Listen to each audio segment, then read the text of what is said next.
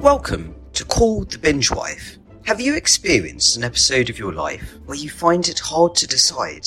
We all go through seasons where it just seems we cannot find what we're looking for, eventually spiraling out of control while doom scrolling a menu with far too many options.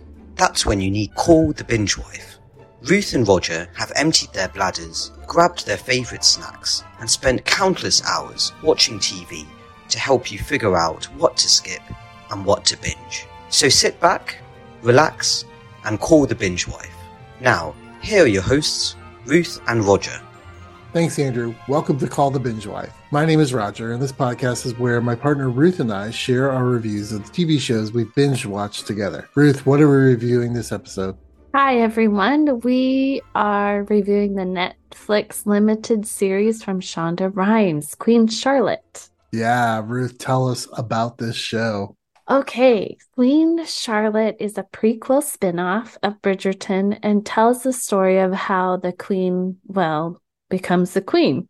It shows how Charlotte met the king. Um, well, it was arranged, of course. She was from Germany. They they didn't just meet on the street. And it talks about their love story and her struggles with being a new monarch and finding her voice and place.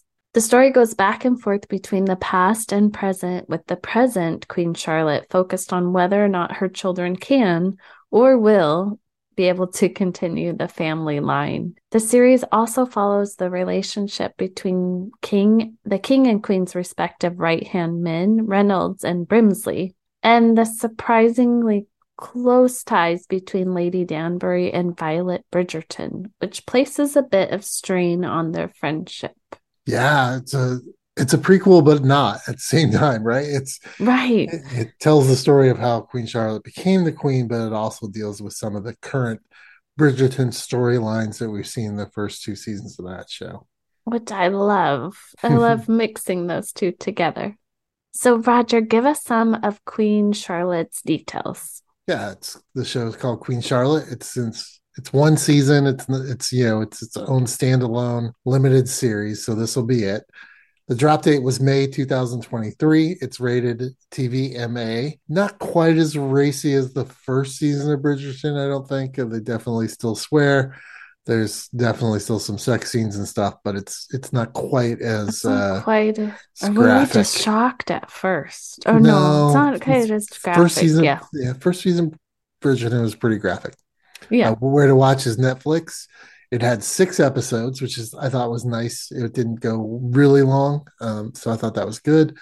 The genre is drama mm-hmm. and romance. Production staff a note, as uh, said earlier, Shonda Rhimes was the executive producer and the writer.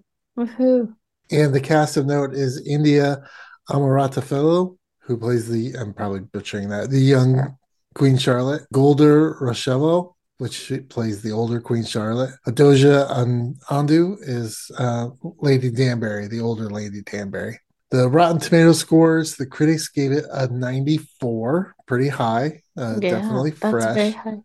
Viewers, which just shocked me a little bit, was a little, little lower at 72%. Um, I thought that was a little weak. I don't know what people were expecting, but I I yeah. absolutely think it was the best out of all three of the Bridgerton runs at this point. Um, no mm-hmm. awards to date. We'll have to see. So, Ruth, why did we watch this show together?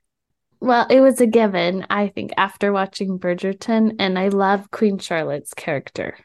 Yeah, for sure. Just interesting. It was like, okay, well, let's see. This is. It just seems like, seemed like sure something we would watch yeah, I enjoyed the first two seasons of Bridgerton and was excited to see what they would do with this spinoff of of one of the most iconic characters in the series. Yes. Um, and I hope they do more of this. Um, but it's definitely a departure a little bit from the Bridgerton formula and the Bridgerton books.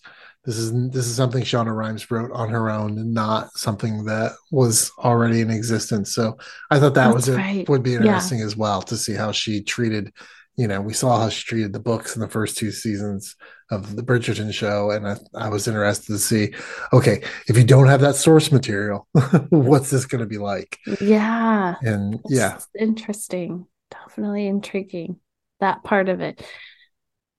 Now, this is the part of the podcast where Roger and I share three positives and one negative about each show we have binged. Roger, you get to go first. What's your first positive? Yeah, my first positive is the Easter egg music from the Bridgerton series is back in full effect. and, and so, if you don't know, if you haven't watched the original Bridgerton series, uh, they take contemporary music and make it Baroque style. Mm. um, not Baroque style, but Baroque style. And I I mm-hmm. love that mm-hmm. kind of music. And so to have modern music put into that and um, used very well as an effect for the show. I think they used uh, three Beyonce songs, um, a SZA song, and a Whitney Houston song, and you know, I and it's fun for me and because Alicia Keys, uh, right? Yeah, an Alicia yeah. Keys song. And so I like sitting there waiting for the music to come on so that you yeah. kind of guess, you know, what song it really is because what? they really do a good job of, you know, mixing the compositions of the song into that baroque style and so i just yeah. that's fun for me that's mm-hmm. fun it, it, it's like what song is this? And it's not like music it's it's really good. Right you yeah it's real baroque just, right. It's really baroque. turn it into like cheesy. Yeah no yeah. it's very well done very very mm-hmm. well scored. And it's just I, again i think it's just super fun to sit back and you know once the music starts playing okay what song is this? What song is this? You know mm, yes. uh, there's definitely a certain style of contemporary music they used in in Queen Charlotte, they definitely used a lot of different, you know, I think there was a Modest Mouse song and, you know, a whole bunch of different kind of modern music in the oh, Bridgerton series. Memory. This, yes, this one kind yeah, of stuck. That's true. It's kind of stuck to, you know, soulful ballads that they mm-hmm. changed. Mm-hmm. So it was fun. What about you? What was your first positive, Ruth? So I'm going to dive in here and talk about the storyline. I really liked how it went into the king and queen's arranged marriage and the ramifications it had for the English society. So it's a mix of fantasy and reality where racism exists or existed more strongly in the past in their world. They often refer to the other side, our side, or the other side, which mean meant non-white aristocrats and they called it the Great Experiment at that time. So they gave titles to non white aristocrats and looked at titles for widows of the non white aristocrats as well. And so I was thinking, wow, that's that's so interesting if only the great experiment really happened in real life. And then, alas, looking at the real history of the reign of King George III, that was during the height of Britain's mid-Atlantic slave trade. So that doesn't come into play, but I I do really I like them going into racism a bit more in Queen Charlotte. They didn't it didn't come up in the other Bridget Bridgerton series so far. At least overtly or talk about it. Did you think? I mean, it's there, right? But there was the microaggressions are more overt. The things it's not even microaggressions, it's overt, like right. examining her teeth and her skin. I mean, maybe they would do that for any potential bride for the king, but it was almost it was just different. And then their painting of the king and queen, one of the paintings, they painted her with whiter skin. And she mentioned that, or it was mentioned yeah, I definitely think that they did a good job of trying to explain how they got to the Bridgerton series, right? I mean, to me, yes. that's what this is. It's kind of like it's it's okay, you know, to have interracial marriages um in the Bridgerton yeah. series, but it's you know, but where did that come from? How did they get to that point where you know the the most sought after suitor, male suitor is is African American, and you know falls in love and you know hooks up with a white woman and how, yeah. how, and it's no big deal how do you get to the point where in the second season of bridgerton where it's a white aristocrat who's you know fallen in love with uh, you know an indian yes. woman who you know is you know well off or not well off right. depending if you watch the series but it it definitely um, this kind of explains the caste system a little bit yeah, yeah almost definitely and i think mm-hmm. this this is a good job of explaining how they got to that point of being able to not have those things be the focal point. I, I think there is a little bit of difference between it being the king and queen. Um, there's probably a little bit more emphasis put on it, or or concern that some of the people have in the court about it and this great experience. But definitely when you get, you know, when you get to the Bridgerton series, these are just, you know, high end society folks. So it's not quite as um, pivotal or important, uh, maybe as it would be the king and queen, but it's yeah. definitely not the things that we saw in Queen Charlotte weren't apparent in the original two seasons of Bridgerton. So, do you think that the Great Experiment had started well before the King and Queen their arranged marriage, or they knew? I was just wondering. I don't that, think so. They, because you they don't, started. Yeah, yeah because you don't, you don't see, see you don't see that kind of mixture in the court, right? In, in Bridgerton, you don't. Right. It, you see a lot of different folks, a lot of people attracted to different folks, and it seems like it's more normal yes. normalized than no. in the Queen mm-hmm. Charlotte, where you definitely, you know, even it I was mean, separate, separate, yeah, yeah, yeah, and even the couples they, were, mm-hmm. and even when they, you know, they recognized that they had to invite. You know, if, if she was going to be queen, they had to invite people from the, the other, other side, side, right, to come to the wedding. To you know, they suddenly started notice, yeah, inviting like, people. Right, oh my gosh, we got to do this. So I don't necessarily know this great experiment as they described it was going on before this marriage, um, which makes even more powerful Queen Charlotte's position in the Bridgerton series yes. of maintaining that great experience and and making mm-hmm. sure that it keeps going. So I, I liked that part of it. Yes, uh, Roger, what's your second positive? Yeah, I, out of all three seasons of the Shonda Rhimes, Shondaland Bridgerton experience that we've had, this is absolutely, I think, the best love story between George and Charlotte that has been so far. I mean, the other ones were good and had their own kind of um, emotional pull, I think. But uh, mm-hmm. this one, I think, is absolutely the best. That's been, you know, that people, other people have shared with me that they feel the same way, which is why I thought that the, you know, viewer score from Rotten Tomatoes was pretty low, considering that I've heard a lot of people say this is the best. This is the best love story, and it it's just um, for being an arranged marriage.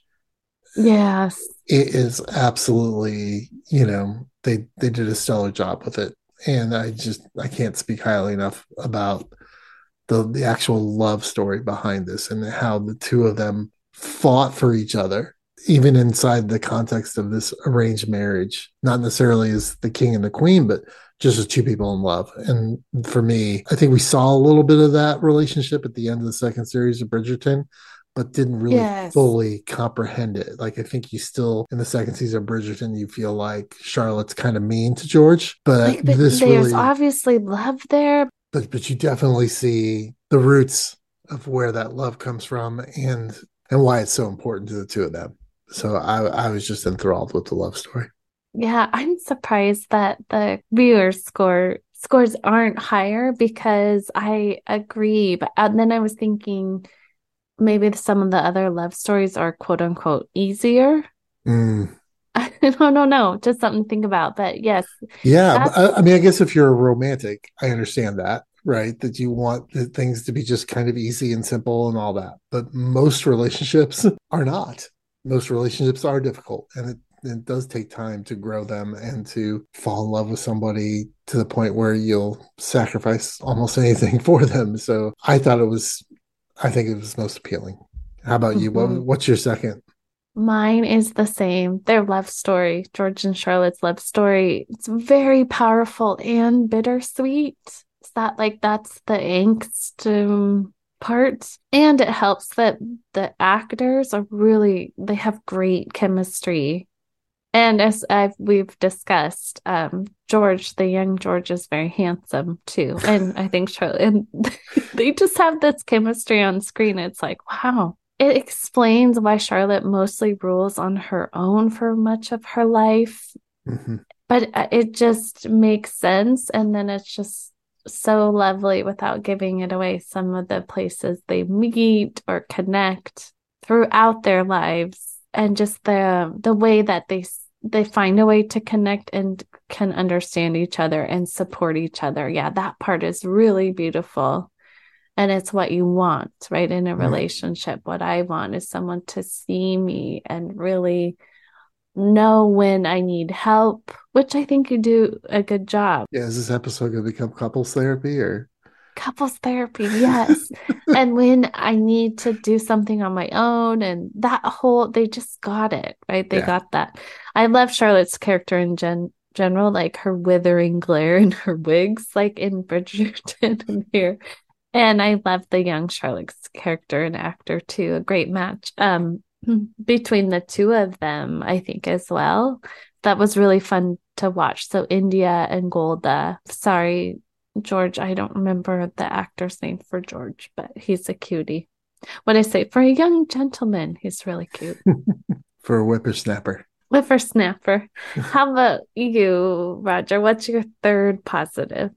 Yeah, I thought they did a decent job of bringing in the, the actual historical elements without necessarily going overboard. We all know that the Bridgerton story is fictitious. You know, it's not it's not meant to be historical fiction um, in, in any kind of real historical context. And so I, thought they did a good job of not letting uh, themselves get mired in trying to make it historically accurate. Um, I thought that they did a really good job of keeping the Bridgerton vibe about it without having to go real in depth with the actual historical stuff. And I don't mind that. We know some people that don't like Bridgerton because it's not historically accurate, right? There, there wouldn't be African Americans, you know, in the court and all that kind of Mhm. stuff, or being queen, and that stuff doesn't bother me. But but I think there's enough of Queen Charlotte's historical stuff in there that it easily moves into the the fantasy and the fiction, and I like that part.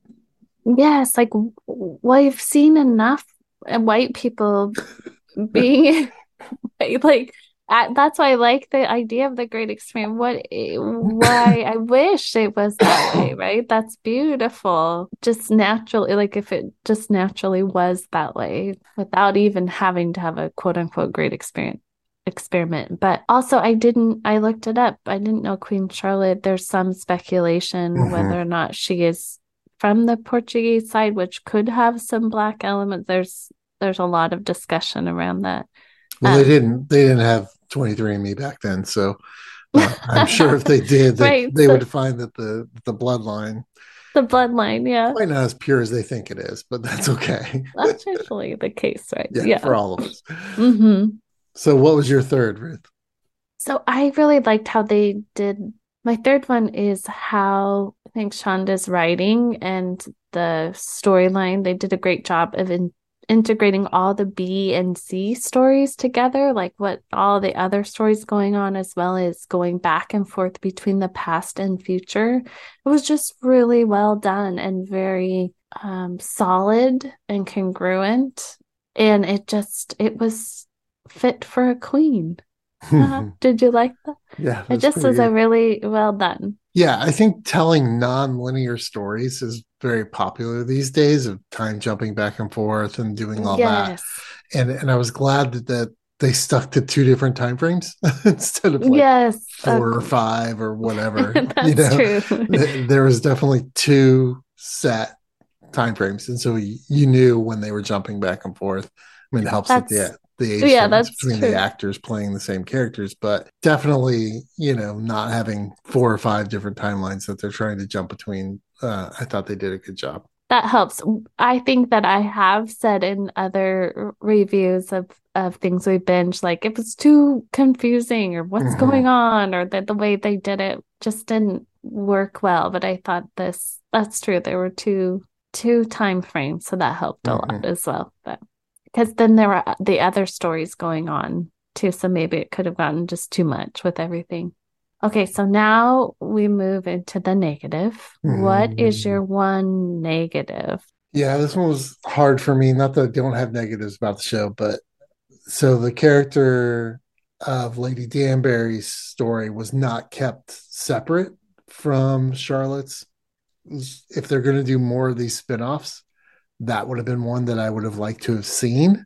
Uh, would be to see Lady Danbury's story uh, on her own. She's one of my favorite characters from the Bridgerton series, one of the older characters Yes. from the Bridgerton series.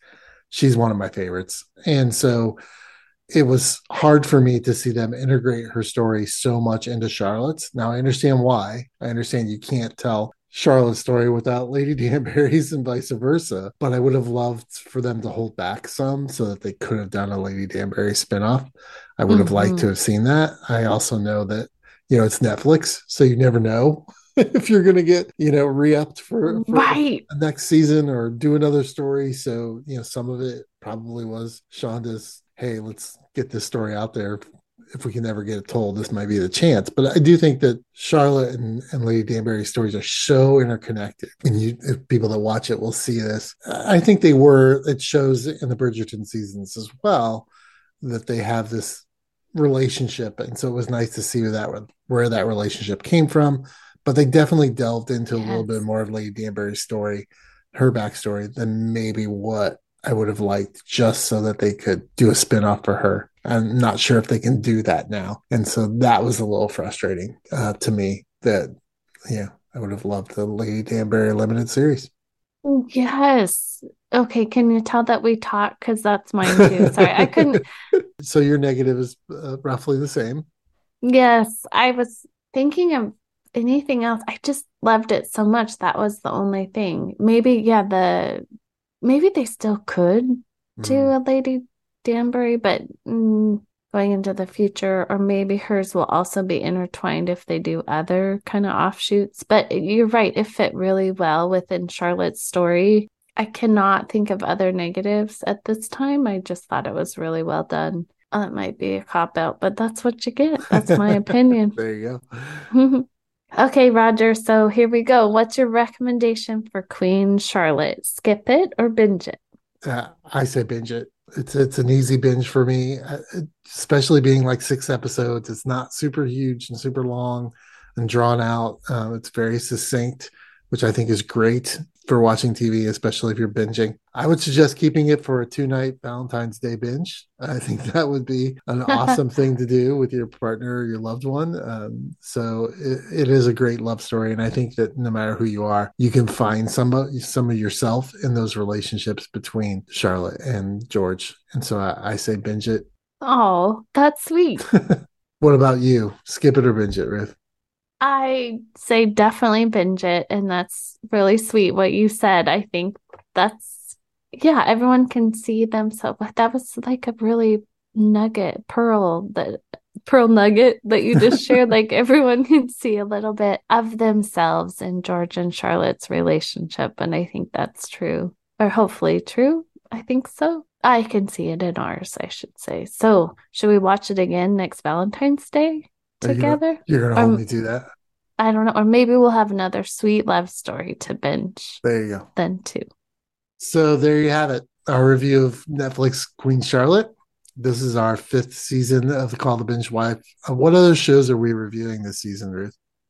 We are reviewing the marvelous Mrs. Maisel season five, the final Oh, season. Yeah, the final season. Yes, The Diplomat season one, Firefly Lane season two, and what could be the final season of Ted Lasso season three. Say it Yeah. isn't so. Yeah, that's it's kind of interesting because most of these shows will not have so this season that we're covering will not have a another season. I know, except for The Diplomat. Yeah, the diplomat's probably the only one.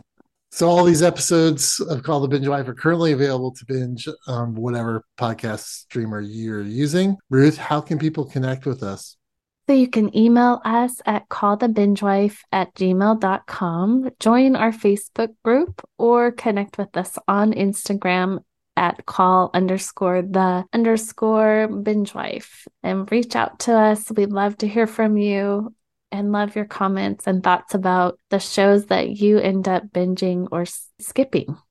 Yeah, and we'd love to hear suggestions of things to Yeah. watch, especially as the writer's strike uh, continues on. Hopefully that'll end soon and we won't get a disruption in new TV. So we might be looking for That's some we might be looking for some older uh, shows to to watch together if it continues. Yes.